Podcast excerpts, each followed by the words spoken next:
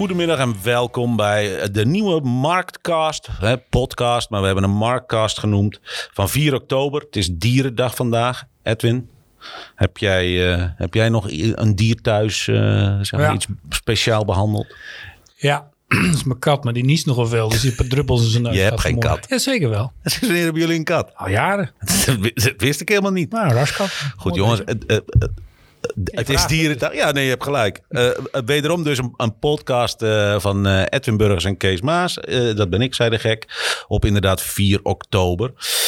Nou, we hebben vorige, of 14 dagen terug de eerste gedaan. Hè, Ja. met, met graanmarkt als speel. Man, man, man, wat een reacties. Nou, Met, meer dan duizend keer eh, eh, beluisterd. ja. Maar het meeste commentaar kwam over eh, de welkomsttune. We hebben geloof ik nu een andere die al gemonteerd is. Maar ik zal nog even... We hadden deze. Even kijken of hij het doet. Ken, ken je hem nog? Ja, ik ken Doe maar uit. De oude luisteraars... Die kunnen zich dat nog wel herinneren, denk ik. Dat was, eh, we deden goed. Maar goed, even serieus. Daar waren mensen die moesten daarom lachen. En de ander zei, jij moet wel een beetje serieus benaderen. En dat doen we ook natuurlijk. Hè, want het is een serieuze podcast die we hier samenhouden. Over de markten en over de landbouw. En ehm, dus ja, daar gaan we het ook vandaag weer over hebben. Ja, even evalueren eh, naar de afgelopen keer. Hè. We, hebben, we hebben het over snelheid van praten gehad. We moeten niet te snel praten, is ons wel een klein beetje in ons oor gefluisterd. Ten tweede hebben we het gehad eh, onder andere ook over de Arabische lente. Dat was niet in 2008, maar 2011. Ik heb dat eh, diverse keren om mijn oren ges... En dat klopt ook. Terwijl ik je eerst nog had zitten prijzen dat jij zo'n beetje het, het, het, het, zeg maar het telegrafisch geweten bent van Ja, markten. Maar goed, ik word ook wat ouder. Ja, je, zit er, je zat er maar drie jaar naast. Ja, dat kan iedereen gebeuren. het uit, joh. Goed, dus maar laten we starten met het eh, onderwerp wat we vandaag willen bespreken. Kees, eh, waar wil je het over hebben? Met? Nou, Edwin, Ja. fijn dat je het vraagt. Ja. Hè, je overvalt me er wat mee, maar eh, nee, ja, weet je, we, we, we hadden het de afgelopen week ook al een beetje over. Hè. Je moet toch eh, em, em, in een actualiteit zitten en je moet iets waar, waar we allemaal mee bezig zijn. En ik, toen, eh, toen zag ik een van de, van de jongens bij ons eh, eh, beneden bij de, bij de Boeren Business zag ik lopen met, met, met die, die shirts die we ooit eens uitgegeven hebben met de tekst erop. Het, is, wat is, het is makkelijk om boer te worden, maar moeilijk om boer te blijven. Ja, nou dat is dus ook niet meer, maar goed. Nee, precies. Maar goed, dus toen dacht ik van ja, weet je, we- zouden toch eens met z'n tweeën. Ja, en we spreken natuurlijk ongelooflijk veel eh, eh, agrarische ondernemers elke dag, hè, we beide. Vanuit de handel, van de termijnmarkt en noem het allemaal op. Zei, ja, weet je, en, en we zijn allebei ook al wat ouder. Hè? Eh, ik denk, nou, dan ga je zitten nadenken over die volgende generatie boer. Ja, En dus toen dacht ik, nou, weet je waar we het eens over moeten hebben? Dus van, ja, zou je nou vandaag nog boer moeten willen worden? ja. Is, is er nou nog, hè, en eh, in de politiek heb het over perspectief en we moeten perspectief hebben. Nee, stel je, je hebt dan het geluk dat je, dat je geboren bent eh, als, als boerenzoon en, en, je- en je kunt het landbouwbedrijf van je ouders overnemen. Moet je dat willen? Nou ja, ik denk dat je die vraag eh, allereerst aan jezelf moet stellen, Kees. Hè, jij, jij bent in de situatie geweest dat je dat hebt gedaan. eh, en ik denk een dikke twintig jaar terug. Het bedrijf overgenomen van, van je ouders. Ja. Ehm, stel je zou het nu weer moeten doen. Ja, dat, dat ehm, kijk, wa- wat ik heel veel lees en wat ik heel veel eh, hoor eh, in, in de, de mainstream media, zal ik maar even zeggen, is dat er geen perspectief is voor boeren. Geen perspectief voor boeren in Nederland. En eh, dat eigenlijk, zeg maar, nou, we moeten al krimpen en, en de landbouwgrond moet ingeleverd worden. En nou, allemaal negativiteit over de toekomst voor de landbouw. Ja. En ik kan ook heel veel dingen roe- eh, noemen waarom het niet zo zou zijn. Mhm. Maar even dan maar even mijn marktpet op. Hè? Mhm. Als je kijkt wat er vandaag speelt in de wereld, ja. dan, dan is eigenlijk maar één beroep wat je wil zijn in, voor de toekomst. Ja, exact. Maar ook in Nederland hoor. Exact. Nee, er wonen hier inmiddels denk ik 18, dik 18 miljoen. We gaan richting de 90 miljoen mensen. Oké, die willen allemaal eh, in een huis wonen en die willen allemaal reizen en die willen allemaal eh, recreëren en daar is ruimte voor nodig. Maar daar zijn ook boeren voor nodig. Want die mensen moeten toch elke dag uh, minimaal twee keer per dag uh, en sommigen zelfs drie en vier keer per dag eten. Hè? En ga nou eens vandaag je voedsel uh, eens 1500 kilometer verderop halen. Bijvoorbeeld in het Oostblok of waar dan ook. Ik weet niet of jij weet wat vandaag de dag de transportkosten zijn. En dan krijg je een paard de hik van. Dus ik denk wel degelijk dat de toekomst is voor boeren ook in Nederland. Nou, dat is jammer dat we dezelfde mening hebben, want anders heb je, heb je een mooie discussie. Ja, sorry, ik, kan, ik, bedoel, ik kan wel zeggen dat het niet zo is. Maar, Nee, maar, maar uh, sec gekeken naar het produceren van voedsel, uh, dan is dat in potentie een enorme lucratieve sector voor de toekomst. Ja. Ja. Uh, als je vandaag kijkt naar uh, uh, de melkprijs, als je kijkt naar de graanprijs, uienprijs, uienprijs dan het gewoon het boer zijn, het produceren van voedsel, ja, dat, dat, dat is echt de toekomst. zeker hè, als, je, als je kijkt naar wat men allemaal wil in de toekomst, waarbij alles wat ze tot nu toe verzinnen, wat men wil in de toekomst, betekent maar één ding. En dat is minder voedselproductie. Ja. We hebben vanaf, hè, wij zijn allebei geen, geen oorlogskinderen, maar vanaf na de oorlog was het altijd meer voedsel produceren, tot, ja. tot boterberg aan toe. Ja. En nu is de visie minder voedsel produceren. En ze noemen het dan niet voedsel produceren, want ze denken dat dat vanzelf gaat. Ja. Maar het, het, alle, het ruimtelijk gebied moet voor, voor alles ingevuld worden, behalve voor voedsel. Precies. En de vraag naar voedsel neemt gewoon substantieel toe, elk jaar weer. Ja. De, dus eigenlijk ga je, als je naar uh, puur businessmodel wise kijkt, ga je dus uh, uh, iets produceren waar, waar, schaarste aan is. En dat, dat moet je willen. Ja, de vraag is natuurlijk wel of je de bulk moet willen produceren in, in, in, in land als Nederland. de graanprijs is natuurlijk van die aard vandaag de dag. Maar een gemiddelde akkerbouw gaat volgend jaar echt niet heel veel zijn bouwplan aanpassen om meer graan te gaan telen. Omdat hij er veel meer aan verdient. Daar hebben we gewoon te weinig oppervlakte voor. Mm-hmm. In landen als Duitsland en Frankrijk kan ik me dat goed voorstellen. Of verder Oost-Europa in. Nederland niet. Ik denk dat Nederland veel meer uh, richting de niche gaat. Hè, dus de special products uh, telen. Denk aan bijvoorbeeld een, aan peen. Uh, of, of, of, of. Nou, met name uitgaansmateriaal bijvoorbeeld ook. Ja, hè? Ja. Da daar zijn we al heel goed in. maar kijk, de, de, ik denk dat ik ben het met je eens, hè, de bulk uh, als, als graan enzovoorts. Ja, uiteindelijk hebben we altijd geleerd, je moet daar produceren waar het het goedkoopste is. Hè, of mm. waar de omstandigheden het beste zijn. Of mm. daar waar de vraag is. Mm. En je hebt, ik denk wel dat, dat er een ander onderdeel gaat komen. En dat is inderdaad dat uiteindelijk zeg maar elk, elk product wat in de supermarkt zit... zal een stempeltje hebben over hoeveel CO2 dat gekost heeft. En dat is ook de kortzichtigheid vandaag de dag bij de politiek. Dan gaan we van alles hier uit, uh, eruit roeien.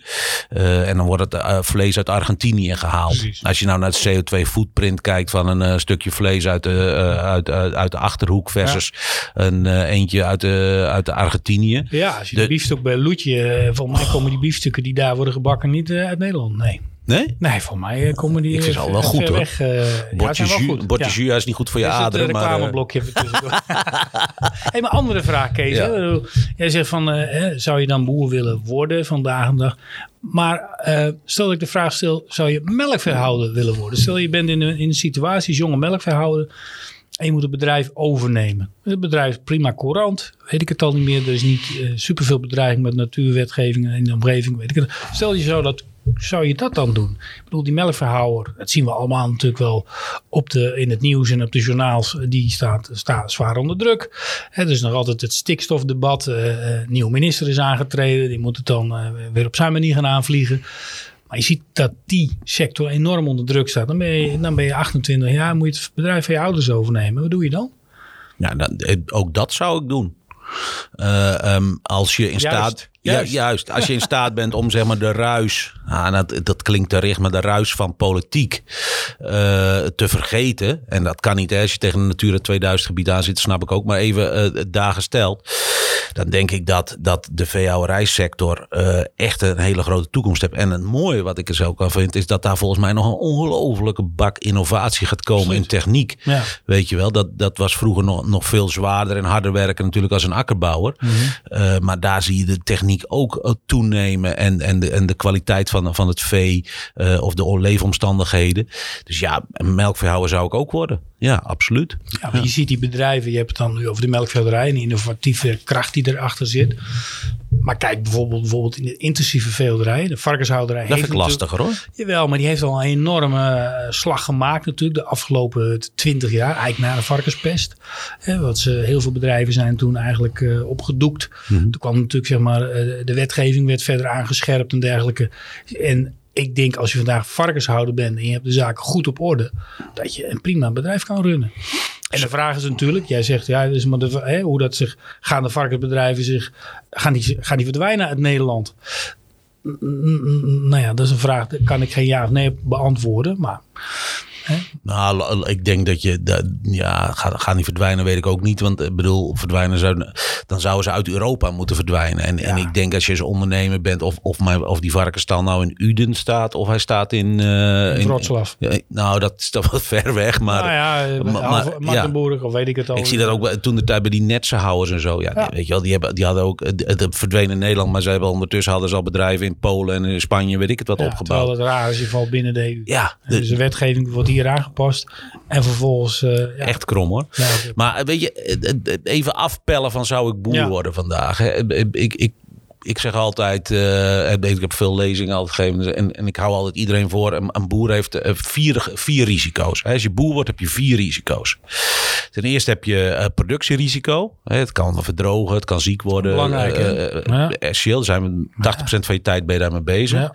Je hebt prijsrisico. Prijzen kunnen naar beneden gaan. noem het maar op. Je hebt financieringsrisico's. Rentes kunnen bewegen. Nou, dat, gaan, dat maken we nu ook mee. Ja. En dan heb je nog politiek risico. Hè? Dus dat er iemand in Den Haag iets besluit waar jij helemaal niks aan kan doen. Nu je die risico's opnoemt, denk ik toch niet dat ik boer zou Nou, maar pel, pels is af. Hè? Productierisico's. Ja. Ne- Nemen die nou toe? Eh, minder middelen eh, om, om ziektes en plagen te doen. Ja. Eh, steeds vaker droog of extreem Klimaat nat. wordt een ding, hè? Ja. Ja, Maar Overigens, laten we er een positief eh, podcast van maken. Het ook kansen, hè? Want als het ergens niet verdroogd is, het in Nederland. En als het ergens niet verzuipt, is het ook in Nederland, hè? Even zwart-wit gesteld. ja, heel zwart-wit, maar oké. ja. Maar wij, eh, klimatologisch gezien, wonen we natuurlijk wel in betere gebieden. Ik bedoel, je kan betere aardappels telen hier als in Spanje, hè? Over verdrogen gesproken. Ja, dat is zo. Misschien moet je naar Zweden toe uiteindelijk, als het echt klimatologisch Ja, eh, ja, anders wordt. Maar eh, ja, productierisico's, ja, die zijn er, die nemen toe. Zeker. Maar dat betekent ook, hè, eh, eh, eh, als, product, als risico's toenemen, nemen beloningen ook toe. Ja. Hè? Hoe hoger je risico, hoe hoger je beloning. Ja, Ja. Met, met meer die- diepe dalen en hoge pieken. Ja, er zullen heel veel boeren nu zeggen, ja, dat kunnen wel zeggen burgers, maar dat ben ik niet helemaal met je eens. Want de Oh. risico's zijn wel, eh, zeker als je naar akkerbouwen kijkt, zijn wel aanzienlijk. Je stopt iets in de grond of je zaait of je poot of weet ik het al niet meer. Mhm. En dan eh, moet je maar afwachten wat uiteindelijk zeg maar, de, de oogst is. Hè, los van de ziektedruk, maar ook de kilo's die je rooit. Eh, heb je voldoende kilo's of, of juist niet? Dus er zijn ook wel wat uitdagingen natuurlijk. En dat blijkt afgelopen jaar worden die eh, fluctuaties wel steeds groter. De volatiliteit neemt toe, zeggen ze dan. En, eh, met name ook in de, in de teelt. Hè? In de, opbrengst, Ja, ja. absoluut. absoluut. En, en, en de prijs daarentegen. Eh nou, ik ben niet helemaal richten richting de aardappelprijzen natuurlijk. Laten we dat niet helemaal doen. Maar dan zie je wel dat de volatiliteit juist afneemt. Dus Nou, dat, dat, dat is natuurlijk een, een, eh, een interessante stelling. Omdat ehm, als eh, zeg maar, risico's niet meer beloond worden... eh, dan gaat de ondernemer iets anders doen. precies. En ehm, als er geen kwartje tussen de dubbeltjes zit, eh, eh, dan ook, of dan zie je ook verandering. En dat, dat zie je natuurlijk wel, dat als je je tiltrisico bij de boer wordt neergelegd, maar de financiële opbrengst niet de waardering geeft van, hij van dat risico, Gaat hij dan gaat hij wat anders Ja, doen. maar dat is dus het, het punt 1 van jouw risicolijstje. Daar kan je op sturen. Bij die andere, dat is lastiger natuurlijk. Nou, prijsrisico, daar ben ik niet met je eens, want prijsrisico kun je heel goed op sturen. Dat zeg ik, daar kun je wel op sturen. Ja. Kan je, dat, dat Oh, ja, die oké, andere ja. die zijn lastig. Want politiek, wat, wat, wat is... Nee, nou, klopt. Prijsrisico is natuurlijk wel een ander ding. Eh, eh, eh, prijs, hoge volatiliteit van, volatiliteit van beurzen of van prijzen, Markten. ehm, markten. Hmm. Maar prijsrisico's, daar hebben we natuurlijk een aantal mechanismes voor ontwikkeld, waardoor je dat prijsrisico elders zou kunnen neerleggen. Ja. Overigens zien we daar nu een trend in dat die bedacht hebben bij zichzelf: ik wil dat prijsrisico niet hebben, dus gaan ze het weer terugleggen. Maar je kan uh, vast prijscontracten, je kan in een soort poolsysteem. En uiteindelijk hebben we ooit daar natuurlijk ook coöperaties voor bedacht. Zodat je met elkaar zeg maar, het prijsrisico deelt. Of je nou Friesland Campina bent en met elkaar zeg maar, uh, een gemiddelde prijs over het jaar krijgt. Of dat je moet pieken op het moment dat je op moet afleveren als aardappelteler of noem het maar op. Ja. Dus er zijn hele goede methodieken voor, termijnmarkt, om prijsrisico's af te dekken. Um, maar dat die, die prijsvolatiliteit toeneemt, dat is duidelijk. Alleen je moet wel opletten dat, uh, waar het risico komt te liggen. En dat, dat wordt nog wel eens vergeten de laatste jaren, vind ik. Mee eens. Maar pak die andere nog eens erbij van het lijstje. Uh, productierisico hadden we, prijsrisico en financieringsrisico. Ja. Nou, ik denk dat we, ik, dat we nog eens een keer iemand uh, moeten uitnodigen die uh, gespecialiseerd is in financieringen. Maar als ik om me heen zie gebeuren wat er gebeurt. Voor rentespecialist? Ja. Edin? Ja, of... of ja. Uh, Kijk, die, wat die, ja, die, maar die, is, die zie ik alleen maar op op 1 en ja, BNR en zo. die, als, als een vraag komt hij wel. Ik, ik zal, we zullen hem eens even een, een appje sturen.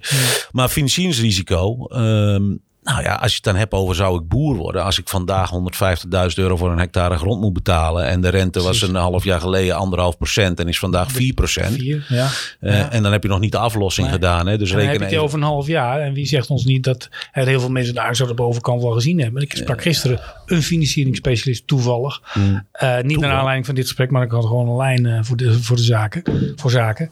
En die zegt, let maar op, die rente gaat verder stijgen. Hij zegt, die gaat gewoon, uh, die 5% plus gaat eraan te komen. En iedereen zegt, het gaat niet gebeuren. Hij zegt, watch my words, dat gaat wel gebeuren. Ze hebben het niet onder controle, hè? Dat is het probleem. Het mechanisme is, hapert natuurlijk aan alle kanten. En dat wordt alleen maar versterkt door, door wat er wereldwijd natuurlijk gebeurt. De enige manier om, uh, om inflatie tegen te gaan is renteverhoging. Exact. En die inflatie hebben ze zeker niet onder controle. Maar um, ja, dus dat zijn uitdagingen. Dus, dus nog een keer even het rekensommetje 150.000 euro. 4% rente, 10 jaar vast, zeg maar even. Ja. Uh, en nog 3% aflossing. Hè, dat zegt de bank ook. Wil het geld ook wel terug hebben. Ja. Dus dan heb je 7% moet je dan betalen per hectare, eh, of 7% op 150.000 is 7000 en 3 zie je 10.500 euro rente en aflossing per hectare. Per hectare? Per hectare. Ja, maar een hectare doe je nog niks. Nee. Ik weet niet of je gemiddelde uh, rendement is van bij wijze van spreken. Ik ken geen teelt of, uh, of, of een. Die, die, dat, die dat, dat niet doorrekenen nee, nee. Nee, nee. Dus ja, die 1 hectare. Hè? Ja, dat klopt. Dus, normaal praat je over blokken van vijf of tien of, of ja. wat dan ook. Hè? Dus ja, dat is wel een uitdaging natuurlijk. De financierbaarheid van de landbouw. Plus dat je ziet dat, dat um, ooit, ik zei net over coöperaties Friesland Campina. Hè, ooit hebben we bedacht met elkaar als boeren. Ja, weet je wel, we worden, we worden in de hoek gezet bij de financieringen. Hoe lossen we dat op? Weet je wat we doen? We richten een bank op. Ja. Zelf, een coöperatieve ja. bank. Ja. Nou, uh, vandaag zien we niet uh, dat hele uh, coöperatieve gedachte in de, in, in de bankenwereld voor, voor de boeren. en, en is het gewoon een van de banken die gelijk is aan alle andere banken. Ja. Um, ja. en, de, de, men zet daar financieringen stil als er geen perspectief is bij een melkveebedrijf. Dat zien we om ons heen gebeuren. Dus de manier van financieren. Die bepaalt dan het perspectief van het bedrijf. Dat doet de politiek ook. Ja. Dus dat, dat laatste puntje waar je het over gehad hebt, bepaalt ook zeg maar. De financierbaarheid. Ja, absoluut. Ja. Nou, dat, maar dat is het enge natuurlijk aan. Als ondernemer ben je graag in control over de omstandigheden om te kunnen ondernemen. Alleen als, als er één knop is waar je, waar je geen controle over hebt. En in dit geval is dat, uh, dat financiering kan ja, rente ontwikkelen. Nou, je kunt vastzetten, noem het maar op. Of je kunt niet financieren hè, door niet te investeren. Of weet ik, het kan ook. Hè. Dat is ook een, ook een beslissing als ondernemer. Ja. Hè, om niet te lenen. Mhm. Of niet te groeien. Of niet uh, uh, dat te doen. Maar politieke risico, ja, dat, dat, dat staat in de top vier wel bovenaan. Als het gaat over de grootste en, en meest on, onduidelijke risico dat Stond er is. Stond natuurlijk altijd onderaan. Ja. Ik weet nog goed dat ik de, de, de lezingen, of ik doe nog wel lezingen, trainingen. Dit rijtje is natuurlijk een bekend rijtje van mij. En dan is eigenlijk, uh, je noemt het als laatste ook op, hè, de polit het politieke risico. Maar zeg maar, de, de, de intensiteit van het risico van het, het politieke spectrum neemt eigenlijk alleen maar toe. En onzekerheid natuurlijk ook. En dat geeft ook die onrust die er is in, in met name in Nederland. En dan kon ze met die trekkers ook de weg op gaan. Ja, maar het, het, is natuurlijk ook wel bizar ook dat je gewoon als zelfstandig ondernemer die zijn eigen broek ophoudt, uh, ook nog belasting betaalt, uh, voor voedsel zorgt, voor, voor, de omgeving zorgt, ook voor de leefbaarheid van de omgeving. Ja, hè? En dat je dan zo in de hoek gezet wordt. Um, ik zeg altijd, vroeger werden er oorlogen gevoerd vanwege het geloof. Hè? De, de Rooms-Katholieken tegen de, de gereformeerden en, en, en, de protestanten. En, en nu, nu is het gevecht om, om het nieuwe geloof en dat is het groene geloof. Het, het, is bijna een religie hè, aan het worden. En er is ook geen discussie mogelijk over iets wat, wat waar is of wat niet waar maar dan is. Kom je dus, dan kom je dus terug op het uh, bankaire aspect waar je het net over had. De bank acteert ook datgene wat de politiek spreekt natuurlijk. Ja, maar, maar uh, ik wil niet iets onaardigs over bankiers zeggen, want je hebt ze ook nodig. we dat nu hou je. Nee, nee maar um, ik zeg altijd, um, als iemand uh, gaat werken bij een bank, dan moet hij eerst altijd, wordt er operatief, wordt zijn risicogevoel uh, uh, eruit gehaald. Ja. Weet je wel, dat je vooral geen risico nemen. Nee. En um, ja, hun proeven blijkbaar dat er een gevaar of een risico zit in, uh, in, um, uh, in, de politiek of in de beslissingen die daar gemaakt worden. Dus ja, dan uh, de computer says no. Hè? we hebben een tegenwoordig, vroeger had je nog, dan ging je met die, naar de directeur van de bank toe en dan dronk je een kop koffie en je gaf hem een doos sigaren en je zegt, ja, je, je vader was ook een goede ondernemer en jij zal het ook wel redden. Ah, Oké, maar nou je, Nee, even ja, gechargeerd. Okay, ja, maar, maar nu moet je, moet je 50 papierlijsten invullen en alle vinkjes moeten groen zijn. Anders zegt de computer no. Nee. En, wat, je, wat je wel natuurlijk ziet, is dat de opkomst van, van externe financiers natuurlijk, hè, via de, via de, de crowdfunding platforms, dat was natuurlijk een paar jaar geleden nog vrij ver weg. maar ik zat vanmorgen even op de website van, uh, ik geloof, NL Invest te kijken of zo. Mm -hmm. En die gaan ook richting uh, uh, ook, ook de landbouw, heb ik me laten vertellen. En daar zie je wel, zeg maar, dat dat soort geldstromen toch van die kant ook wel um, um, gaan lopen. Punt alleen is natuurlijk wel, praat je natuurlijk over een andere tarieven. Hè? Dus heb je het niet meer over de 4%, maar dan ga je natuurlijk... Nee, maar als, als er nou ook één, uh, ik ben met je eens, hè? Uh, want de, uiteindelijk de, is het de markt die bepaalt. Hè? En de markt, je kunt uh, van alles doen, maar, maar ook vandaag bankier zijn, hmm. over politiek risico gesproken. Ja. wat die gasten moeten doen. Ja. elke klant of nieuwe klant is eigenlijk een potentiële vijand. Ja. Hè? Want hij kan, hij kan misschien wel uh, zwart geld hebben. Of Ja. hij kan, uh, weet ik veel wat, iets doen. Dus Ja. die, die, ik weet niet of je er recent nog wel eens een rekening hebt geprobeerd te openen bij een bank. Nou, dat is gewoon schier onmogelijk. Ja. Schier Nou, onmogelijk. geluk burgers van mijn achternaam. Nou ja, maar Dat anders ook helemaal kansloos. En als je niet het goede paspoort hebt of... We eh, lachen erom. Maar natuurlijk wel eigenlijk heel raar dat, dat je op, op dat soort eh, punten wel wordt eh, getoetst. Nou ja, het, het is gewoon bijna schier onmogelijk om een rekening te openen. En, en eh, laat staan dan ook om een financiering te krijgen. Ze hebben liever geen financiering. Dus heb je liever niet. Maar dat Nee. heeft alles te maken met de zogenaamde zorgplicht. Ja, ja ik snap ze het hebben allemaal. jou, ik snap het allemaal. Dus, eh, maar goed, eh zwaar. Nou, dan blijft toch de vraag. Ik weet niet hoe lang we nog hebben, Kees. Maar, Eh, zeg maar, Edwin. maar goed. Of moet je weer plassen? Ja, ik wil ja. Leeftijd natuurlijk. Ja, nee, 20 minuutjes wordt altijd wat spannend bij, hè?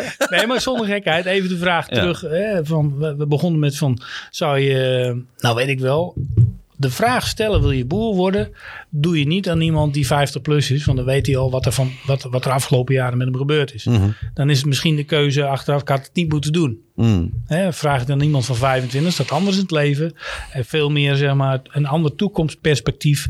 eh, bevlogenheid, et cetera, ambities. Nou, noem ze allemaal maar op. Dus als je het aan iemand vraagt van 25 jaar, die naar een landbouwschool is geweest, middelbaar, hoger of desnoods naar Wageningen. En die wil graag boer worden. Dan snap ik, dan snap ik dat hij dat doet. Daar zijn we het over eens. Ja. Eh, vraag je het aan iemand van 50 plus, dus wij. Dan zeg je, nou, er is wel heel veel gebeurd. Veel risico zo, Veel jongen. risico's, jongen. Ja, ik zou het niet doen. Nee. Dat zou ik niet zeggen. Nee, nou, Ik vind Jij dus ook niet. Nee, nee. Ik, ik vind... Ook niet tegen die melkverhouden. Nee. Nee. Nee, ik, ik denk als jij ehm, jong, ambitieus, bereid bent om, eh, om gewoon eh, er tegenaan te gaan. En goed, eh, in, goed om je heen durft en wil kijken wat er Ja. gebeurt Precies. om je heen. En Ja. ook sociaal en, Ja. en in, in, je, in je leefomgeving. En je, en je hebt dat ondernemende bloed. Ik vind wel, je moet wel, hè, je, je moet niet boer worden omdat je trekkerrijden zo leuk vindt. Nee, eh, kan. Ja, dat kan, maar dan moet je naar Er zijn boeren die worden bankier, hè? Ja, die zijn er ook. Dat zijn de gevaarlijkste. Maar en, je, en je, dan, dan is daar gewoon, ja, dan is het toch, vind ik persoonlijk toch het mooiste vak wat er is. Kijk, Ja. nou, Sluiten we daarmee af daar dan? sluit het mee af. Ja. Ja. nou, dankjewel. Het was, eh, we gaan volgende keer weer verder, denk ik. Doen we weer iets nieuws. Weekje of twee. Ja, als u eh, opmerkingen heeft over de podcast, stuur vooral geen mail.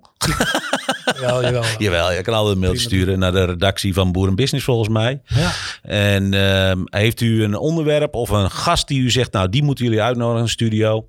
Laat het ons weten. Misschien dat, eh, dat we die mensen dan wel in de studio kunnen krijgen. En eh, dan praten we ook eens even met, eh, met anderen.